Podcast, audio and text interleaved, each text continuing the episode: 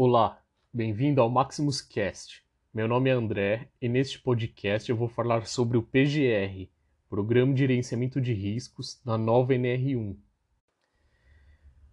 Onde encontrar as diretrizes sobre o PGR? Ele se encontra especificamente no item 1.5 da norma regulamentadora número 1. Gerenciamento de riscos ocupacionais. Para fins de caracterização de atividades ou operações insalubres ou perigosas, devem ser aplicadas as disposições previstas na NR15, atividades e operações insalubres, e NR16, atividades e operações perigosas. A organização deve implementar por estabelecimento o gerenciamento de riscos ocupacionais em suas atividades. O gerenciamento de riscos ocupacionais deve constituir um programa de gerenciamento de riscos chamado PGR, ou seja, o PGR ele vai substituir o PPRA a partir de março de 2021. Então é bacana todos os profissionais e as empresas estarem atentas a essa mudança.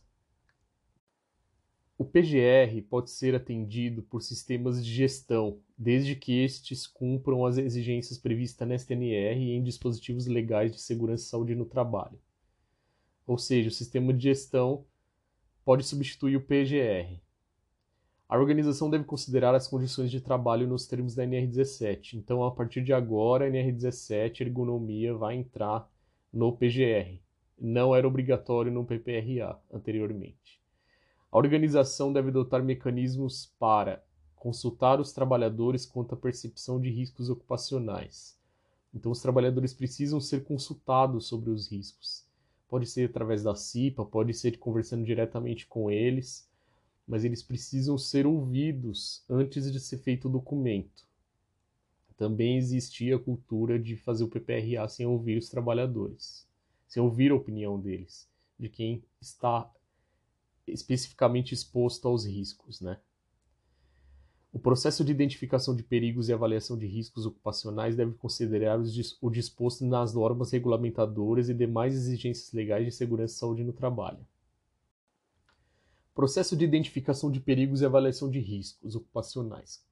A etapa de identificação de perigos deve incluir descrição dos perigos e possíveis lesões ou agravos à saúde, identificação das fontes ou circunstâncias e identificação do grupo de trabalhadores sujeitos aos riscos. Até aí é praticamente a mesma coisa do PPRA. Avaliação de riscos ocupacionais. A organização deve avaliar os riscos ocupacionais relativos aos perigos identificados. Para cada risco, deve ser indicado o nível de risco ocupacional, determinado pela combinação da severidade das possíveis lesões ou agravos à saúde com a probabilidade ou chance de ocorrência. A organização deve selecionar as ferramentas e técnicas de avaliação de risco que sejam adequadas ao risco ou circunstância em avaliação. A gradação da severidade das lesões ou agravos à saúde deve levar em conta a magnitude da consequência e o número de trabalhadores possivelmente afetados. O que dá para entender nesses últimos itens é que precisa usar uma ferramenta de análise de riscos. Existem várias ferramentas de análise de riscos, então se você quiser buscar, é só colocar no buscador ferramenta de análise de riscos que vai aparecer várias lá. Após a avaliação, os riscos ocupacionais devem ser classificados para fins de identificar a necessidade de adoção de medidas de prevenção e elaboração do plano de ação, também bem parecido com o PPRA. A avaliação de riscos deve constituir um processo contínuo a ser revista a cada 2 anos ou quando da ocorrência nas seguintes situações: após a implementação das medidas de prevenção, para avaliação de riscos residuais, após inovações e modificações nas tecnologias, ambientes, processos, condições, procedimentos e organização do trabalho que impliquem novos riscos ou modifiquem os riscos existentes, quando identificadas inadequações, insuficiências ou ineficácias das medidas de prevenção, na ocorrência de acidentes ou doenças relacionadas ao trabalho, quando houver mudança nos requisitos legais aplicáveis. Ou seja, comparado ao PPRA, que era anual, o PGR pode ser feito a cada 2 anos, porém, se houver mudanças conforme todos os itens citados, o PGR precisa ser atualizado. No caso de organizações que possuírem certificações em sistemas de gestão de saúde e segurança do trabalho, o prazo poderá ser de até 3 anos. Controle dos riscos, medidas de prevenção. A organização deve adotar medidas de prevenção para eliminar, reduzir ou controlar os riscos. Quando comprovada pela organização a inviabilidade técnica da adoção de medidas de proteção coletiva, deverão ser adotadas outras medidas, obedecendo-se à seguinte hierarquia: medidas de caráter administrativo ou de organização do trabalho e, por fim, utilização de equipamento de proteção individual, os EPIs. Plano de ação. A organização deve elaborar um plano de ação indicando as medidas de prevenção a serem introduzidas, aprimoradas ou mantidas. Para as medidas de prevenção deve ser definido o cronograma, formas de acompanhamento e aferição dos resultados. Até aí, parecido com o PPRA também. Implementação e acompanhamento das medidas de prevenção. As medidas de prevenção devem ser corrigidas quando os dados obtidos no acompanhamento indicarem ineficácia em seu desempenho.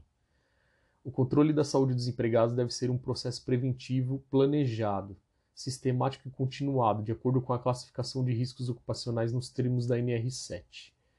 Então, o PCMSO continuará existindo e ele deve ter uma chamada dentro do PGR.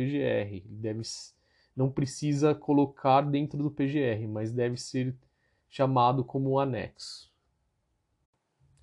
Ainda tem um item exigido, que é a análise de acidentes e doenças relacionadas ao trabalho. Os setores de segurança do trabalho das empresas já fazem as análises de acidentes e doenças através de investigações. Estes documentos também não precisam estar lá encadernados junto com o PGR, mas eles precisam estar chamados também como anexo, da mesma forma que o PCMSO. São as investigações de acidentes. Outro item que precisa constar no PGR são os procedimentos de resposta aos cenários de emergências, que devem prever os meios e recursos necessários para os primeiros socorros, encaminhamento de acidentados e abandono, e as medidas necessárias para cenários de emergência de grande magnitude, quando aplicável, que é o procedimento de emergência da empresa, né? Em algumas empresas é chamado de plano de contingência, plano de emergência, etc. O PGR deve conter, no mínimo, os seguintes documentos: inventário de riscos e plano de ação. Os documentos integrantes do PGR devem ser elaborados sob responsabilidade da organização, respeitado o disposto das demais NRs, datados e assinados.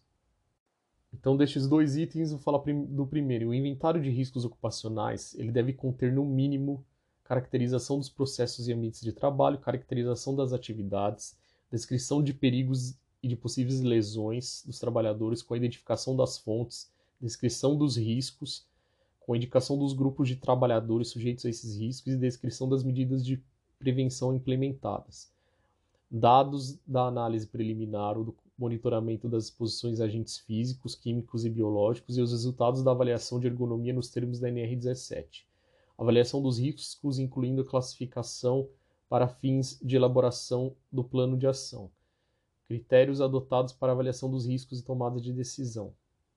O histórico das atualizações deve ser mantido por um período mínimo de 20 anos. E, por fim, disposições gerais do gerenciamento de riscos ocupacionais. Então, sempre que várias organizações realizem simultaneamente atividades no mesmo local de trabalho, devem executar ações integradas para aplicar as medidas de prevenção, visando a proteção de todos os trabalhadores expostos aos riscos ocupacionais. O PGR da empresa contratante poderá incluir as medidas de prevenção para as empresas contratadas, para a prestação de serviços que atuem em suas dependências ou local previamente convencionado em contrato ou referenciar os programas das contratadas.